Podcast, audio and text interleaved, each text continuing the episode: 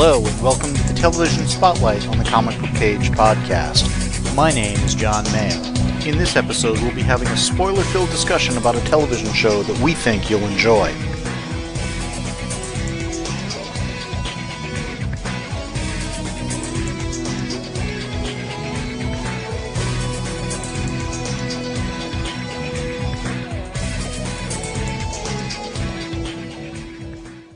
This episode, I am joined by my sister, and we're going to have a spoiler filled discussion on the third season of His Dark Materials. This is an HBO Max series. It concluded with the third season, but left the door open to spin offs, and they kind of teased a potential one. I mean, vaguely as to it would star Lyra, which, gee, she was the star of this, so go figure. And they covered a lot of ground in this season. A few of the characters that I kind of thought were written out last season come back some for just a, a scene or two, others for a bit more. Mhm. We get the big war that had been, you know, building up for the the first two seasons, getting you know the groundwork laid. What got me though was that war happens in the penultimate episode, having me going into the the finale, wondering, well, now what are they going to do?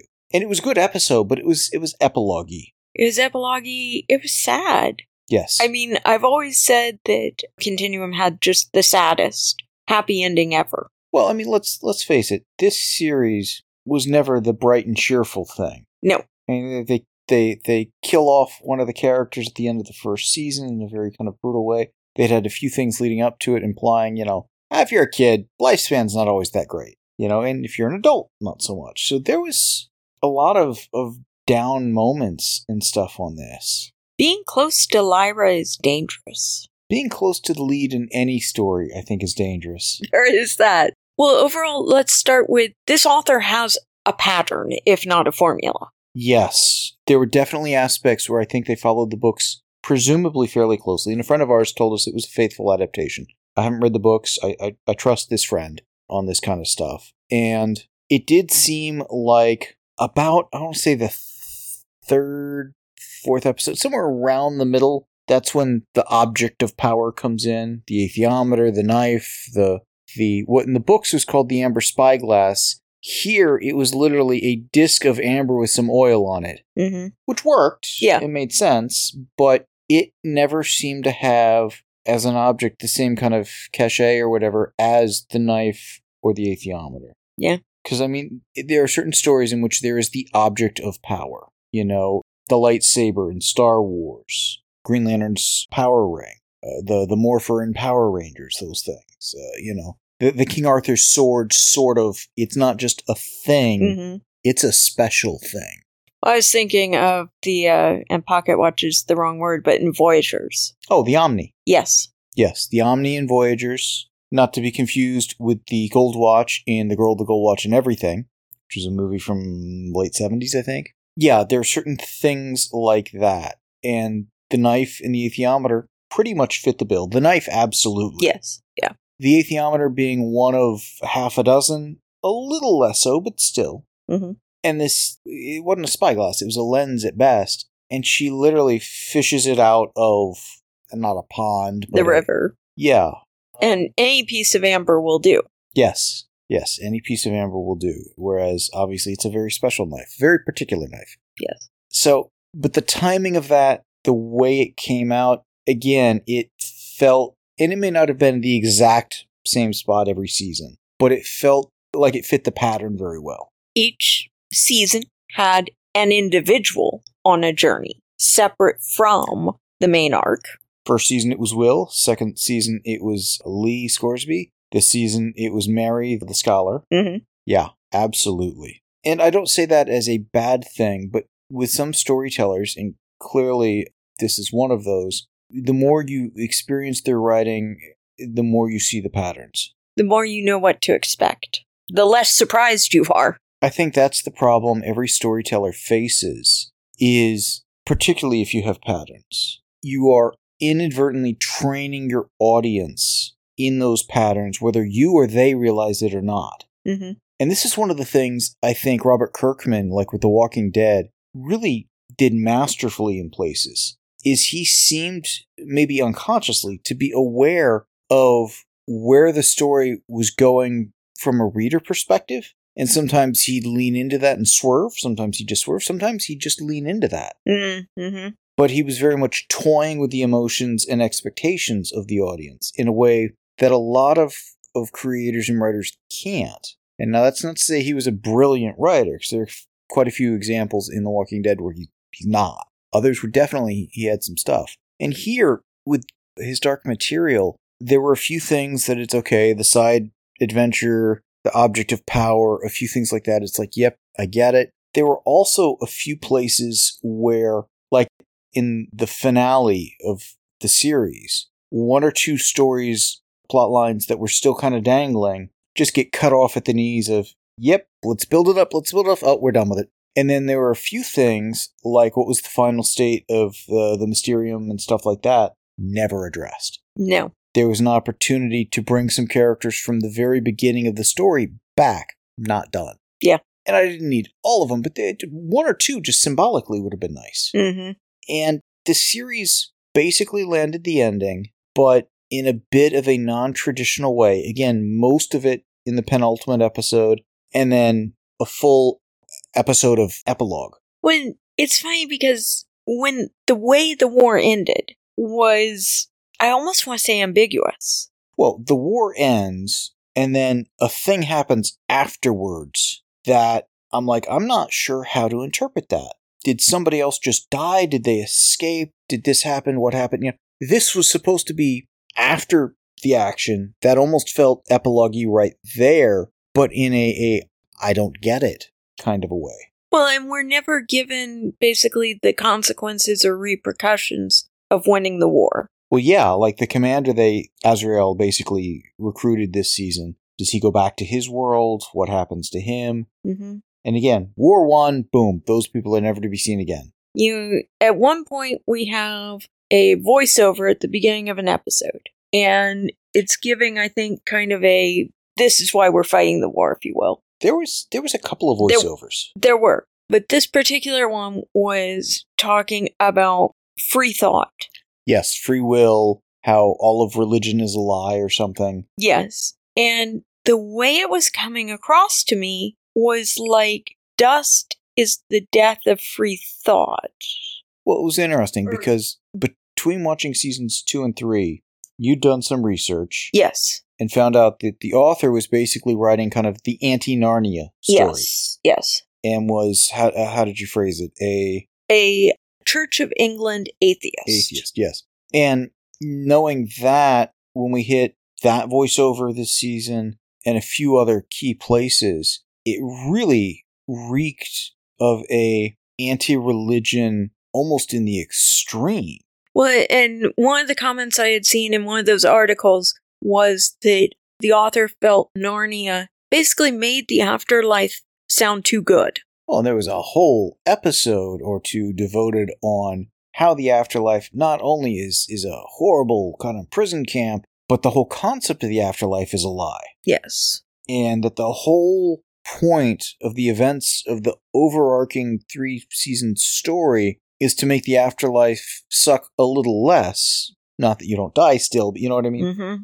And the other thing with the afterlife, where the author of the books, I don't blame the writing crew on the, the show, because I again, haven't read the books, but I'm sure a lot of this came from there, because they seem to be doing, you know, a fairly faithful thing, was when Lyra and Will decided to go to the world of the dead, basically to try to rescue Roger from first season. And we find out when they get kind of like in the halfway point or whatever, that just like Lyra has her daemon, Pan, that's her soul, everyone has their own personal death. Yes. That when you're ready to die, you can see them. And at which point I'm thinking, man, it's getting crowded in here. Yes. And then we finally get the reveal of like how Will's father had a daemon and a few things like that. Some of it, it's like, I get some of these worlds have their own mystic aspects or whatever, but it did seem to get a little either freewheeling or just loose or a little overboard. And I thought we got one or two things this season where they had to re explain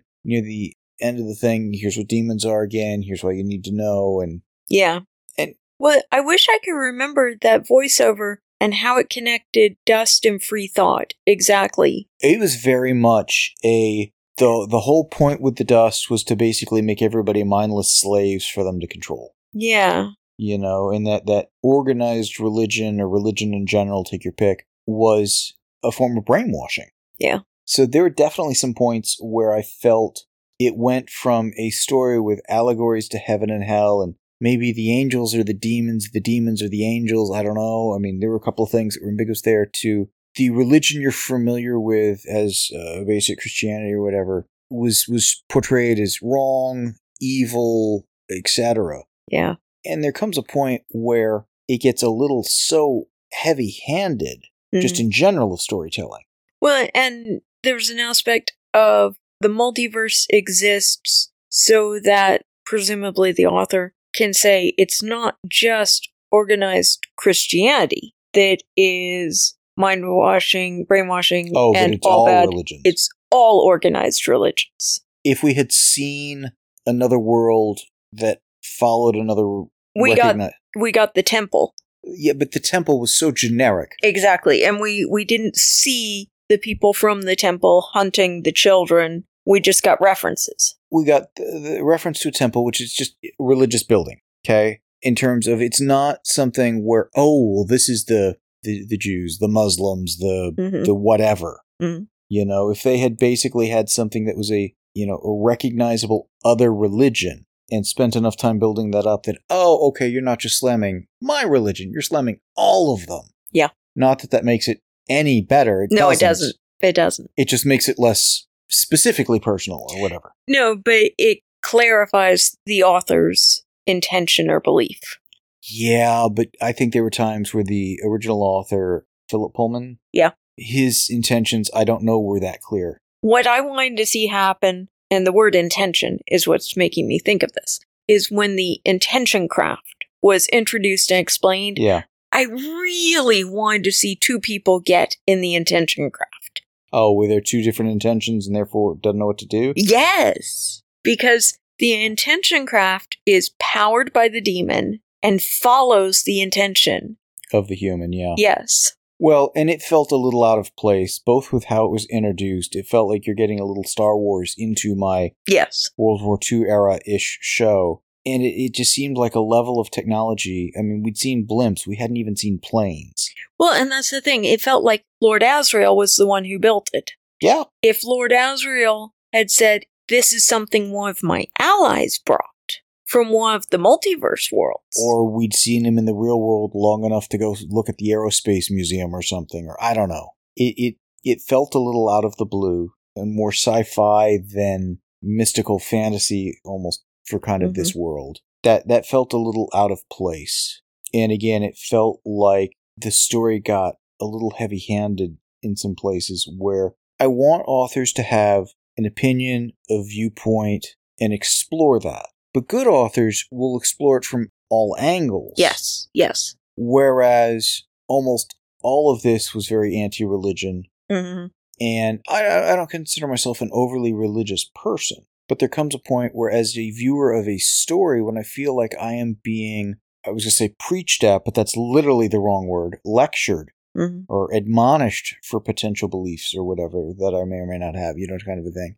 It's a little off putting. hmm Well, and I commented when we watched season one that when they were quoting Genesis from their world, Yeah. from the Bible, and it felt like they were introducing an element of magic into the story of Genesis. And that was when I began to wonder okay, I get that they're establishing this isn't Christianity as we know it, but what are they trying to give us as they tell us this is a different Christianity? Well, one of the things that, in my opinion, makes this story unique is not only the heavy religious aspect in terms of subject matter, Mm-hmm. the Magisterium, the, the temple, if you want to include that or whatever, the concept of organized religion. Literally, you have angels in the story. Mm-hmm.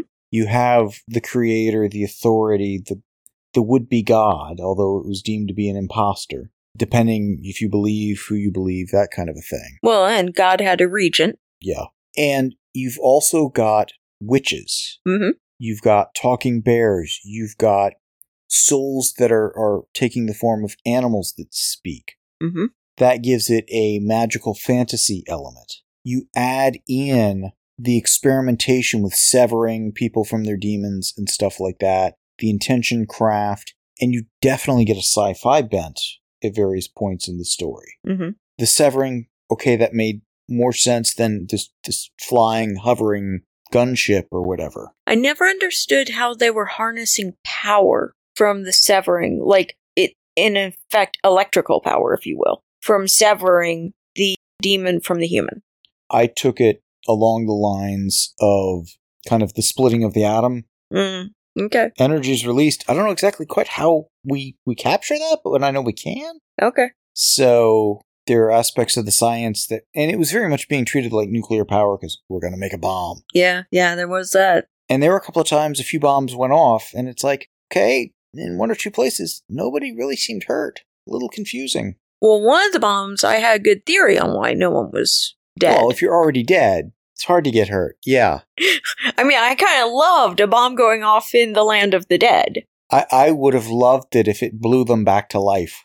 that would have been funny. Yeah. I mean, certainly I, I'm down on aspects of this season, the story, but overall, I enjoyed it. Mhm. It had some interesting stuff. It had some great acting. I love the acting. Several of the worlds I love.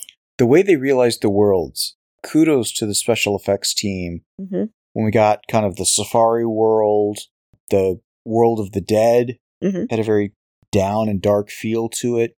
And there were a couple of episodes where scenes on certain worlds had a particular director versus the main Yeah. director. And Yeah. I think that makes sense because in Yeah. a few places, you just needed one or two of the actors for that. Mhm. You know, and other times it's such a, a different visual or different feel, or like when in the uh, penultimate episode, one director for the action sequences. Yeah. Get somebody and play to their strengths. Yeah. I was surprised how much I liked the character Gracious Wings. Yes. Not a character I would normally like the appearance of or enjoy, but that was a very well used character. It was. I thought there was an opportunity for an end note with the character Yes. versus what we got, Yes. but that that one worked. I mean, again, overall, they they introduced a couple of new characters. They certainly moved some of the story along. There were a few things that I thought they introduced but never really established. The insect-sized people. Yes. Yes. There was a, a implication they live. Their lifespan is measured in like three, four years, maybe. Mm-hmm. but that just came out in like a speech or whatever. We'd had them for a while. It's like, where did they come from? What are they? What's going on? And I felt that was just kind of glossed over. Yes. And One of them didn't seem to do their job very well. No, but the other problem I had is when you get a line of dialogue of whether you live three years, cut to one of them, Mm-hmm. you know, however long a human lives, or 300 years for the witches, or millennium for the angels, kind of a thing. We're all mortal in some sense. I never got the sense with these tiny, you know, insect type. I say insect. They basically were human with retractable wings, like uh, dragonflies or something like that. Mm-hmm. I never got the sense that they f- aged faster. Mm-mm. Near die. Because if your lifespan is, say, three years, Mm-hmm. a couple of days is like a couple of months for us. Yeah. So either they should learn faster or or something, Mm-hmm. you know, or we see them them vis- visibly age somehow. But the problem is we always saw them from a distance. Yeah. And they they looked like an action figure kind of a thing, and it was hard to really make out the details of. Wait, which one is this again? They all have pretty much the same haircut. Yeah. Kind of a Romulan haircut. I was gonna go Vulcan, but Romulan's just as good. Yeah, yeah, yeah. Mm-hmm. Romulan Dragonfly, you know, action figure guys. Yep. and they were they were not bad, but they could have been better established. I was surprised where Mrs. Coulter and Lyra started the season. Mm-hmm. Yeah, that had some interesting aspects. Having the deaf girl or the mute girl or whatever, so we had the sign language and stuff, Mhm. was interesting. We chose to turn on subtitles for her scenes, and I was glad we did. Yeah, the use of subtitles I appreciated because otherwise it's like I I don't know what's going on. I, I don't read sign language. Neither do I, and I wanted to know what was being said. I'm Yeah. I'm sure that I would have been fine without knowing, but I wanted to know. And that's a scene where I wish they'd just gone ahead and subtitled it without my needing to turn them on. Well, and when we got to what we've called Safari World and stuff with the elephant like Mulefa. Mulefa. And Mary, the scholar, is, is with them and learning their language and how they take us through that journey with the creature uh, Atal speaks. We get subtitles and then parts of them ripple into English. Yeah. But it depends what has Mary learned so far. Yeah, that was beautifully done. And it's like, that's really interesting. And given this is, I'm sure, going to a global audience, I'm Mhm. sure that, you know, while I, I appreciate the, the artistry of that, I'm not sure if the, I guess the subtitlers or whatever necessarily did. Yeah. But they, again, they did a knockout job there. hmm And this was a season where they had a lot of effects they had to do. There were a number of places where I think they optimized the budget for which ones they did and didn't do. Yeah. When we got the deaf girl, it took me a couple of shots into the scene because at this point we don't know which world we're on. Mhm. Is it a world with daemons or not? And it's like, oh, there's a animal following her down the stairs. Maybe that's her daemon. But we hadn't seen it in the last few scenes because they were just a couple of times. It's like, yeah, we're not going to show the daemon just yet. And it's like, I needed that to ground me on the world. I needed it to understand. So, yeah, that was confusing. Mhm. And I don't think we ever saw that daemon speak. No. And we never saw Mrs. Coulter's daemon speak. Right. And again, not entirely sure what to make of that. They made a, a bit at the end of she's able to squelch her emotions or, or do something that makes her unique, which is reflected in her relationship with her daemon and such. hmm And that's why she could control the specters last season. That comes into play this season. Yeah. So some of that I think was arguably foreshadowed, but I've got to balance that with how the windows and doorways and stuff that the one guy was using first season worked differently second season because he had to go through the Nexus world that we were never seeing the first time. Yeah. So, I mean, I get when you write a series of novels, you think the first is a one off and you get asked for a sequel. Uh, You, you got to change things up. It's like a TV show that the pilot is a little different than the ongoing series. hmm This is what gets the, the project sold, and you run with it afterwards and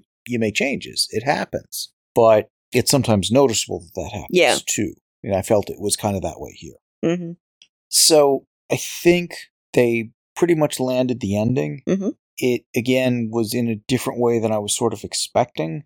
For me, it was very different than I was expecting because I honestly thought we would see some sense of consequences from the war having been fought. Well, given they had an entire episode after that, they had time for that. You know, I just. something. The problem is, by the time the war had ended, most of the characters we were invested in, we saw in that final episode. Will, Lyra, Seraphina the witch, hmm Mary the, the scholar. hmm There weren't a lot of others that we'd really gotten all that invested in to follow at the end of the war. The commander survived the war. Survived the war, reunites with his daughters. That's about all we know about him, so what else is there to say? He goes back to his world, and the temple's no longer abducting daughters. That's why he fought the war. Fair enough, fair enough. And how does his other daughter do or whatever? hmm You know, did she reawaken? Did she not? She's she was actually running for him to hug him, which felt like a reawakening since she was more zombie-like before. It did, but I couldn't tell if that was that daughter or not because It was okay because both daughters ran to him. So yeah, the whole season had interesting. I I was going to say plot lines, but really, I I only feel they qualify as threads about love. We even got some Asriel and Mrs. Coulter love threads. We did. We did. It's funny that the the one with Will and Lyra had been kind of simmering most of second and third season, but it felt like the author realized, you know, I really gotta gotta finish that off, and that's what we need that final episode for. Yeah, yeah. I thought in the Land of the Dead when they had Roger there.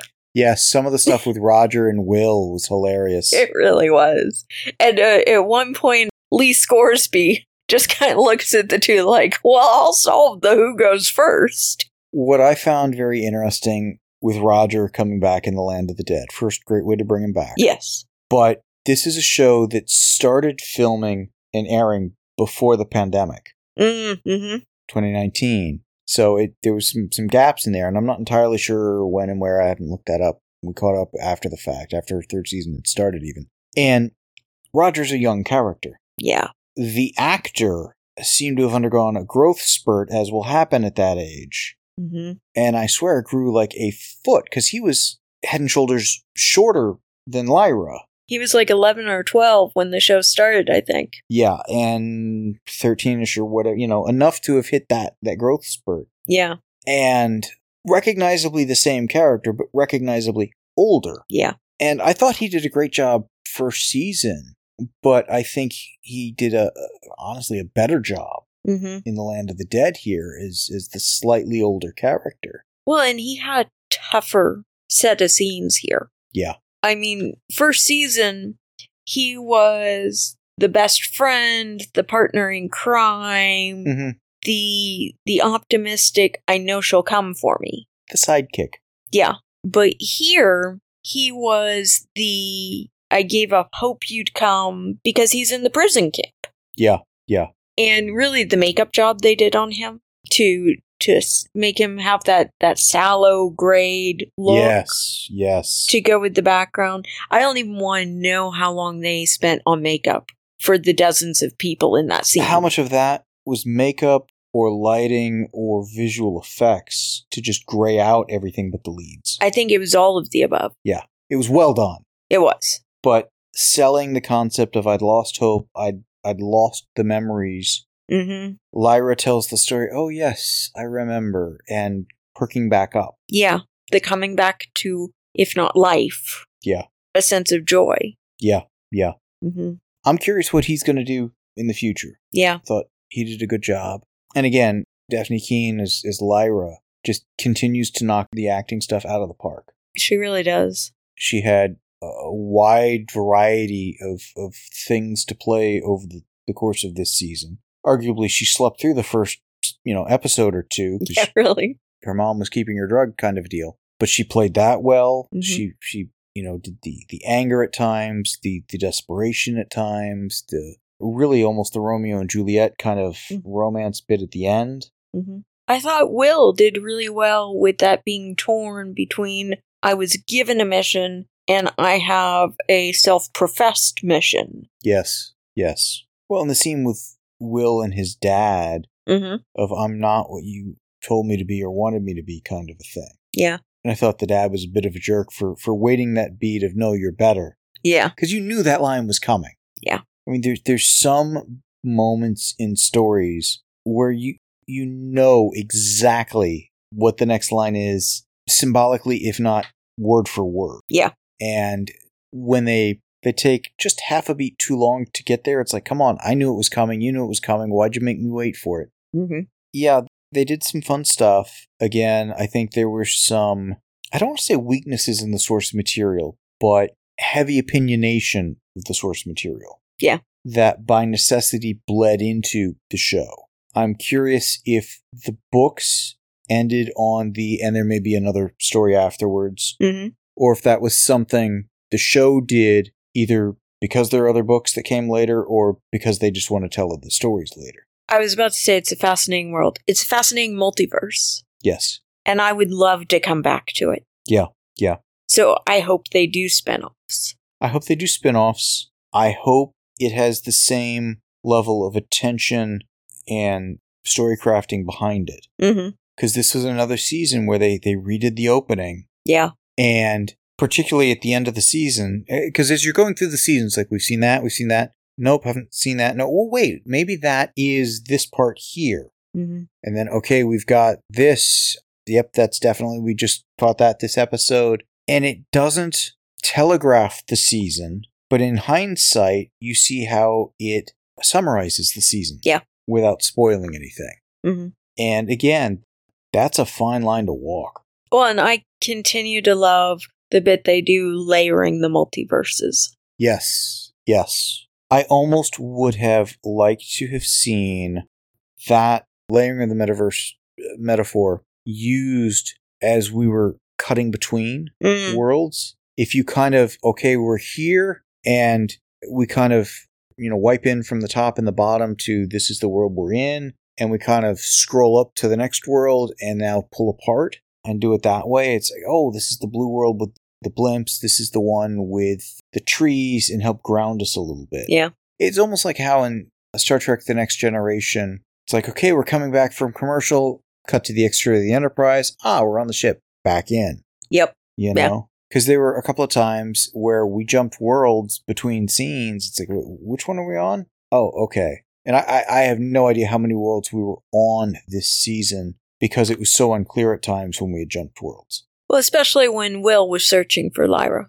Oh, yeah, that, totally. That episode alone probably bumped up the count quite a bit. Mm-hmm. But we've got Temple World, Safari World, World of the Dead, just as new worlds. Mm-hmm. We go back to Will's world, Lyra's world, the Nexus world. Republic World. Asriel's Republic. Yeah, yeah. yeah. So we've got at least seven we bounced between. Mm-hmm. And that's not counting when the scholar was kind of meandering about through worlds or when Will was searching for Lyra. Yeah. So if, if you haven't watched this series and this sounds remotely interesting, I do recommend it. It's only seven, eight hours a season. While there are times we've got the, say, the longing glance, but the stand there dramatically as we hover the camera around for a while and just take it in. It's like, okay, it's a long shot. We didn't really move the camera or the actor. I get it. Let's move on. There's some of that. Other than that, I don't feel they wasted our time at all. Yeah. One or two times they cut to slow mo. It's like, could have sped that up a little. But again, those things were, were by and large sparing and not annoying. They were noticeable for me. I enjoyed Mary the Scholar's journey of discovery. Yes. Following her side trek this season and how it played into the main trek worked for me. Mm-hmm. And in a way that Lee Scoresby's side journey second season did not. Yeah, I would agree with that. Because it never really seemed to end for him. His journey was to facilitate another character's journey. Yeah. And I didn't like how that ended either. So, You know, if they're seriously looking at spin offs, I'd be curious what kind of spin off Mary could have. yeah. I mean, with all the knowledge she gained, sounds like it was roughly a year of wandering, maybe, because she spent months on Safari World. I don't see her going back to the nunnery or to the college. I see her becoming a, I'll say a new age guru, but Mm, write a book, go on the talking circuit, yeah, really. you know, open your mind sort of a thing. Could be interesting. Yeah. And hopefully keeping in touch with Will. Oh, absolutely. I was shocked when they were parting ways that Lyra didn't ask her to keep an eye on Will. Me too. It just seemed like it should have happened. hmm Well, and if Mary the Scholar does the kind of book tour, that kind of a thing, that facilitates other characters coming to her with the I've been to other worlds and entering the story that way. Yeah. So, yeah, definitely, I, I would like to see more of, of this multiverse, uh, if nothing else, to explain kind of the big lingering question out of this whole story that I still have of, of his dark material.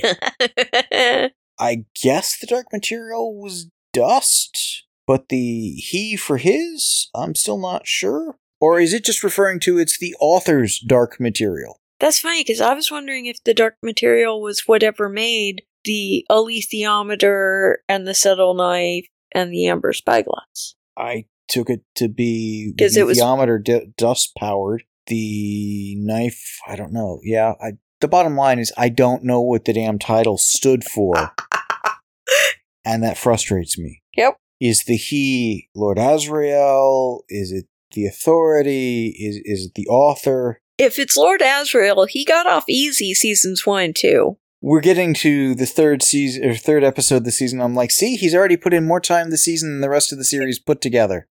McAvoy did a great job. He really did, and he actually starred in this season, or at least showed up for every episode. No, not every. He Not- wasn't in the last.